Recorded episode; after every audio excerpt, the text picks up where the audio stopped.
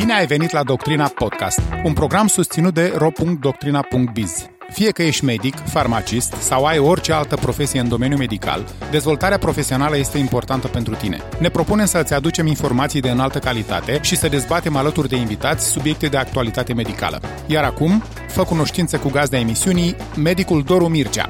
Bună seara și bine v-am găsit la un nou subiect al săptămânii. Așa cum ați văzut de când am anunțat, practic, intervenția din seara asta, în seara asta avem un invitat special pe care am să îl o adaug în conversație alături de mine. Bună seara, doamna profesor! Ce faceți? Bună seara!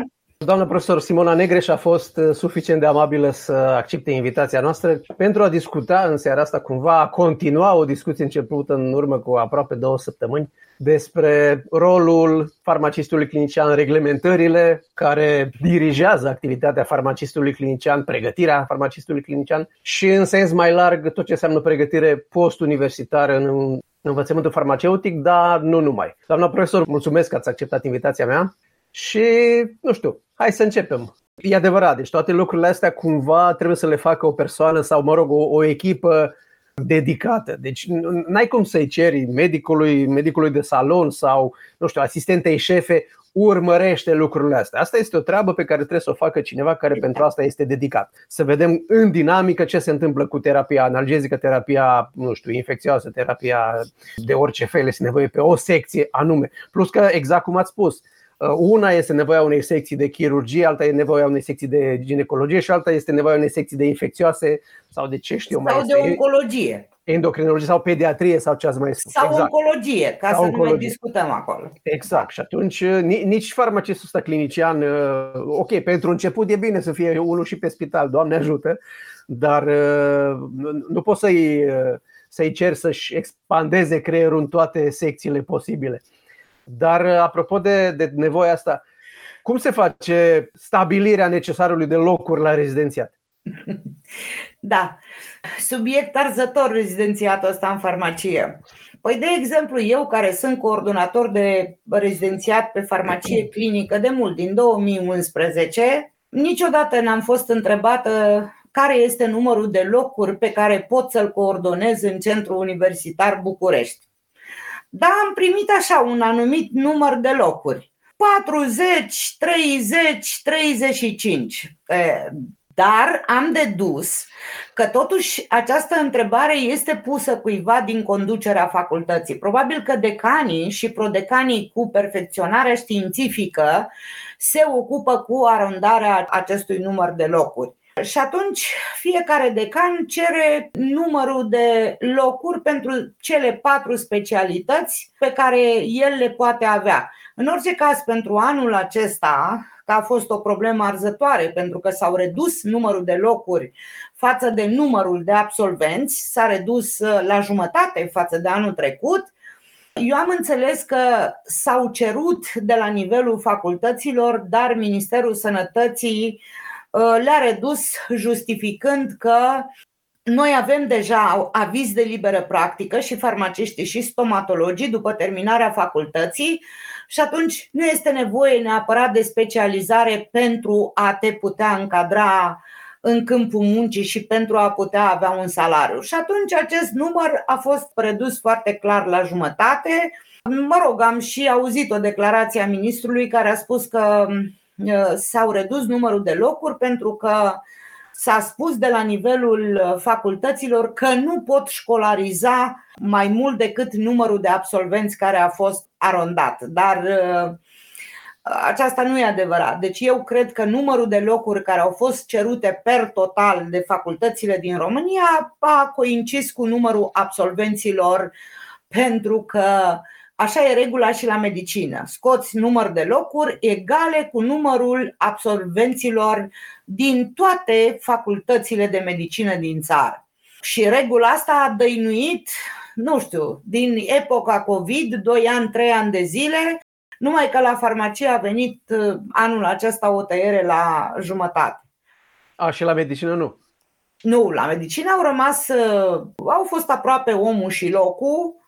Acum ei sunt mai mulți pentru că mai vin din anii trecuți și încearcă să dea la rezidențiat. Și atunci sare un pic de unul pe loc. Acum, s-ar putea întrebarea mea să fie idiotă și mă scuzați dacă e, dar în mod normal nu ar trebui să te uiți. Ok, am o nevoie de, nu știu, ginecologi X. Eu de fapt am ginecologi Y. Deci fac X minus Y și scot locuri la rezidențiat, la farmaciști clinicieni. Am nevoie de atâția farmaciști clinicieni. Ați spus că, apropo, ați spus că este societatea care este ramură a societății. Câți membri are societatea de farmacie clinică? Exact nu pot să vă spun, dar în orice orientativ. Caz sunt, cred că sunt toate cadrele didactice și rezidenții care au terminat în ultimii zece ani cel puțin în centrele universitare București, Iași, Târgu Mureș, Craiova, Constanța. Numai Clujul are asociație separată. A fost și dietă la Cluj pe vremuri și atunci nu. Da, da, da, da, da. Ei au asociația lor separată și probabil că acolo s-au mai afiliat Timișoara, centrele din jurul Clujului. Deci teoretic ai putea să te uiți, ok, am nevoie de atâția farmaciști clinicieni, ok, nu, nu, dar... îi fac pe, nu îi fac pe toți în primul an, să zicem. Da, îmi stabilesc un plan pe următorii cinci ani, că săracul ăla care făcea planuri cincinale, cred că râde și acum de noi din mormânt, că nu suntem în stare să facem un plan pe cinci ani și faci un, ok, am nevoie de atâtea locuri și le scot la rezidențiat. Nu, problema este alta. Ministerul Sănătății în momentul de față nu vede că are nevoie de farmaciști pregătiți. Deci nu simte nevoia. Ministerul Sănătății știe că are o criză în sistem de medici. Criză pe care vrea să o rezolve cu orice chip și cu orice preț în cel mai scurt timp. Dar lucrul ăsta nu se va rezolva niciodată, pentru că satele care n-au medici, orașele mici în care este un medic de șaptezeci de ani și care așteaptă să vină unul tânăr, niciunul și tot de șaptezeci de ani așteaptă. Tot de șaptezeci de ani așteaptă. Niciunul dintre tineri ăștia care dau examenul de rezidențiat nu se va duce în locul respectiv pentru a ocupa uh, locul acela. Dar problema mare, asta este, Ministerul Sănătății nici măcar nu ia în calcul că are nevoie de farmaciști uh, specialiști. Nici pe farmacie clinică, pe industrie, cred că nu-l interesează, pentru că industriile sunt mediul privat, pe laborator nici atât, iar pe farmacie generală cred că iarăși este o problemă. Nu știu, eu am senzația că la nivel de minister nu se înțelege cât de importantă este activitatea farmacistului. Și aici eu vin la dumneavoastră și vă spun, în toată perioada asta a pandemiei COVID, când farmaciștii au fost acolo în fața pacienților și când le-au asigurat medicația simptomatică, prescripțiile care le-au fost date, nici măcar în timpul acestei pandemii n-au realizat cât de important este să ai un om foarte bine pregătit în fața pacientului, prezent în fiecare zi, pentru că dacă la medicina de familie consultațiile s-au făcut și prin telefon, nici după această pandemie, rolul farmacistului pare că nu este încă înțeles la nivel de minister. Deși în multe țări din lume, asistența primară, medicală primară, este asigurată de către medicul de familie alături de farmacist. Avem zona de spital, unde cumva este clar, ar trebui făcut lobby, acum vedem de către cine, către managerii spitalelor, șefi de secție și așa mai departe. Ați spus într-adevăr că e o, și o responsabilitate a tagmei profesionale, să spunem așa, de a se implica cumva, de a se expune la diferite manifestări medicale, tocmai pentru a face acest schimb de, de idei, de opinii. Și atunci cumva oamenii odată întorși acasă să zic, uite, am fost la conferința nu știu care, unde a fost un domn farmacist clinician care, sau o doamnă care ne-a ținut o prezentare și uite la cine ar putea ajuta. Hai să scriem și noi acolo că avem nevoie de un farmacist clinician. Dar dincolo de asta, cu atât mai poate neclar e cum am putea să ducem și înspre zona de ambulator farmacistul clinician sau de a cineva să vadă nevoia asta de, de farmacist clinician. Aici e foarte greu, pentru că cel mai mult la farmacist apare reclama de la televizor. Ori că primești mașină cadou, ori că primești nu știu ce Cărucior de alimente. Da, nu știu ce cozonac, nu știu ce concediu. După capul meu, asociația profesională ar trebui să se implice în realizarea unor clipuri care să promoveze această profesie de farmacist. Adică să scoată farmacistul din zona comercialului și să-i arate importanța pentru terapie. Eu am propus asta la Colegiul Național, dar nu știu când uh, și dacă se va face. Eu sper că se va face, pentru că în momentul în care populația conștientizează că omul din fața lui este un om care are școală, poate că populația va determina angajarea unui astfel de om cu astfel de pregătire. Și aici vă dau un exemplu.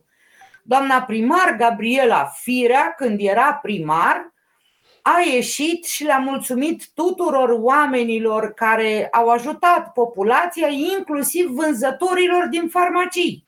Drept pentru care i-am scris doamnei Gabriela Firea pe site-ul ei al primăriei și am spus că conform legii nouăzeci și cinci, ia uite care sunt atribuțiile farmacistului. După care doamna mi-a trimis un mesaj înapoi pe telefon, n-am înțeles de ce, ca să-mi arate că mi-a găsit telefonul, oricum telefonul meu e în C V. Și mi-a spus: îmi cer scuze, doamna președintă, pentru ceea ce am spus. Și am spus înapoi: nu, trebuie să vă cereți scuze colegilor mei. Public ați făcut afirmația, public trebuie să vă cereți scuze. Și atunci a ieșit a doua zi și a cerut scuze. Păi dacă la nivel de primar nu se știe că farmacistul are facultate, la nivelul pacientului care are șapte clase, opt clase, zece clase, omul ăla de unde să înțeleagă? Dar dacă se readuce această conștientizare, pentru că a fost la un moment dat, au fost niște clipuri cu medicina de familie, populația începe să înțeleagă: mă, eu acolo nu mă duc ca și când aș intra într-un magazin, eu mă duc pentru că omul ăla știe ce să-mi spună. Da, acum e adevărat că sunt câteva reclame ale unor lanțuri care mai virează așa spre farmacist. Ceva de genul: întrebați farmacistul care este aici să vă ajute. Bine, a fost și una cu foarte multe controverse acum câțiva ani de la un lanț, al patrulea, cred că a mărime sau al treilea, care zicea: un farmacist așa cum toți ar trebui să fie, sau ceva da. de genul. Ăla era un clip discriminator, pentru că toți da, farmaciștii da. sunt așa cum trebuie să fie, nu numai cei de acolo. Ofensiv, cum se zice acum, era ofensator. Da. Dar deci cumva ori le-a zis cineva, ori au simțit ei nevoia asta, mă refer la diriguitorii acelor lanțuri, că hai să facem ceva ca să scoatem și farmacistul în față. Dar da, aici aveți perfect, eu vă dau perfect dreptate, ar trebui făcut un pic mai mult, nu neapărat legat de o anumită societate comercială, ci pur și simplu, exact cum, cum ați spus. Pentru omul, profesionist. Exact. Omul să priceapă că eu când mă duc în, în farmacie stau de vorbă cu cineva care chiar se pregătește zilnic, nu doar că a făcut acei cinci ani de facultate, cum mai avut noi discuțiile astea și a rămas cu ea. Se pregătește continuu, că de acolo vine C-ul de la F C. Da, corect. Pentru a mă ajuta pe mine atunci când am nevoie, eu pacient.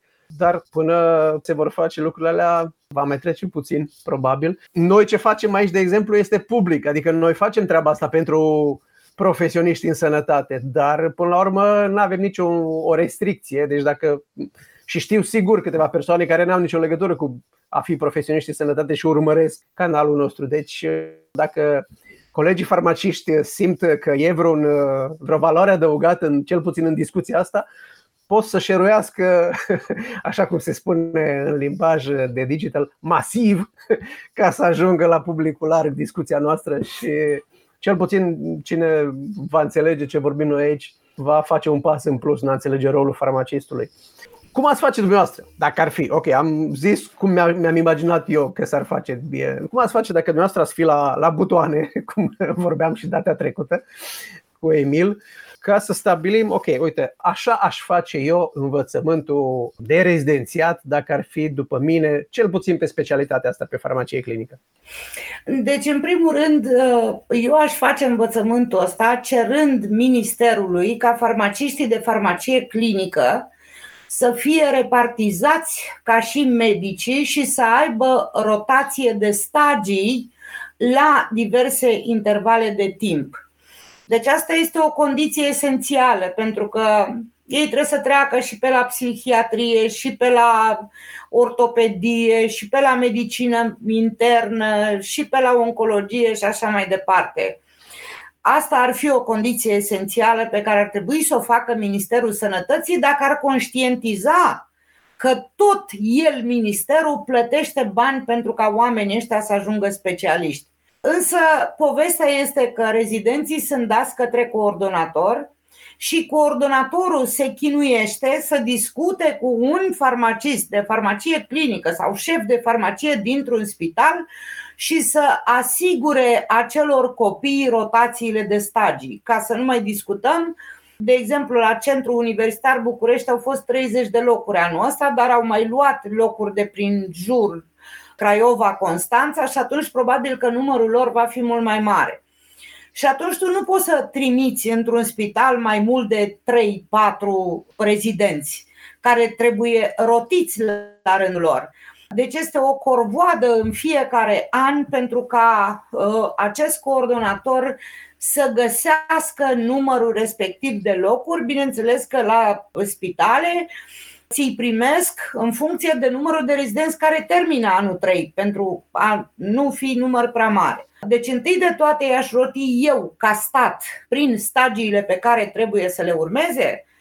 Și în al doilea rând, ca și condiție, ei ar trebui să aibă cel puțin un cadru didactic care să fie angajat măcar cu jumătate de normă în spitalul respectiv și care să meargă cu ei și să facă stagiile practice în spital.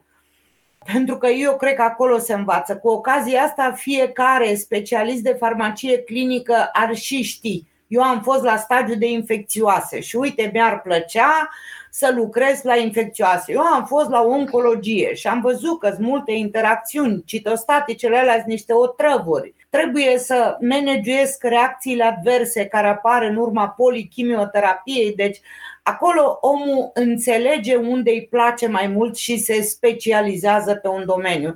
Fiindcă indiferent câte ore de curs am avea noi, că noi avem multe ore de curs și de stagiu, așa cum ați spus, nu poți să umfli capul omului și să-l faci un computer și să țină minte toate protocoalele din toate patologiile și cu toate noutățile și cu toate posologiile din lume.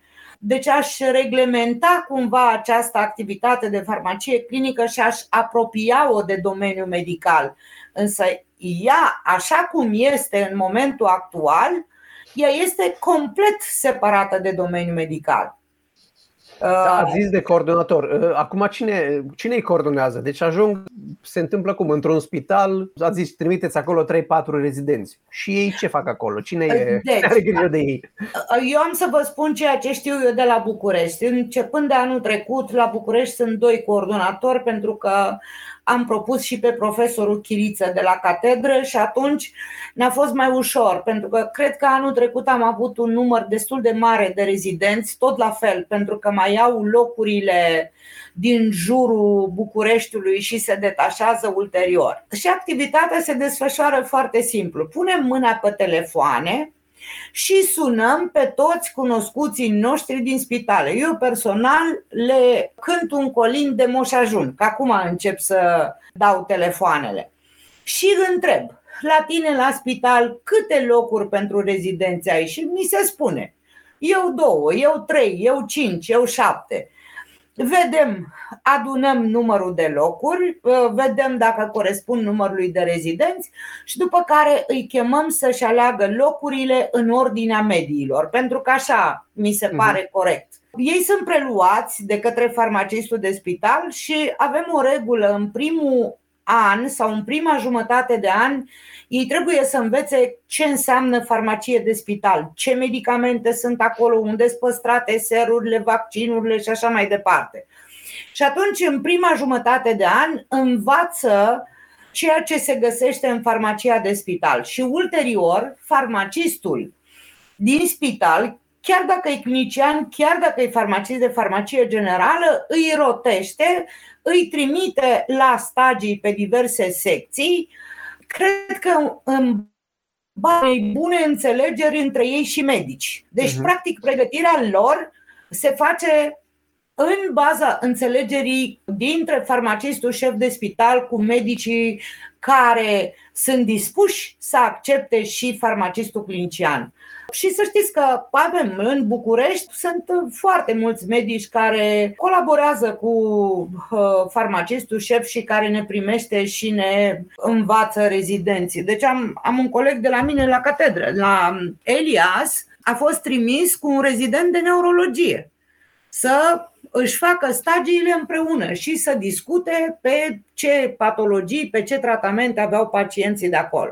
Și atunci, asta e povestea care se desfășoară. În rest, în alte centre, probabil că tot coordonatorul e cel care se luptă uh, și leșină ca să-și poată distribui rezidenții. Dar uh, sistemul ar trebui schimbat și apropiat uh, de către medici. Am mai văzut pe cineva care ne felicită pentru emisiune, așa că cu ocazia asta vă mulțumesc încă o dată, doamna profesor, și o să mai vorbim probabil până la sărbători, dar oricum vă doresc să aveți o săptămână minunată și să... Mulțumesc mult și să avem un an două mii douăzeci și trei mai bun sau măcar la fel de bun ca două mii douăzeci și doi. Am scăpat de restricțiile pandemiei COVID, să ne dorim unul și mai bun și cu mai multe realizări pentru profesie. Mulțumesc pentru invitație și mulțumesc colegilor care ne-au ascultat în această seară. O seară frumoasă și mulțumim frumos! Mulțumesc! La revedere! Ai ascultat Doctrina Podcast, un program susținut de ro punct doctrina punct biz. Te poți abona la emisiune și pe Spotify, Google Podcast sau Apple Podcast.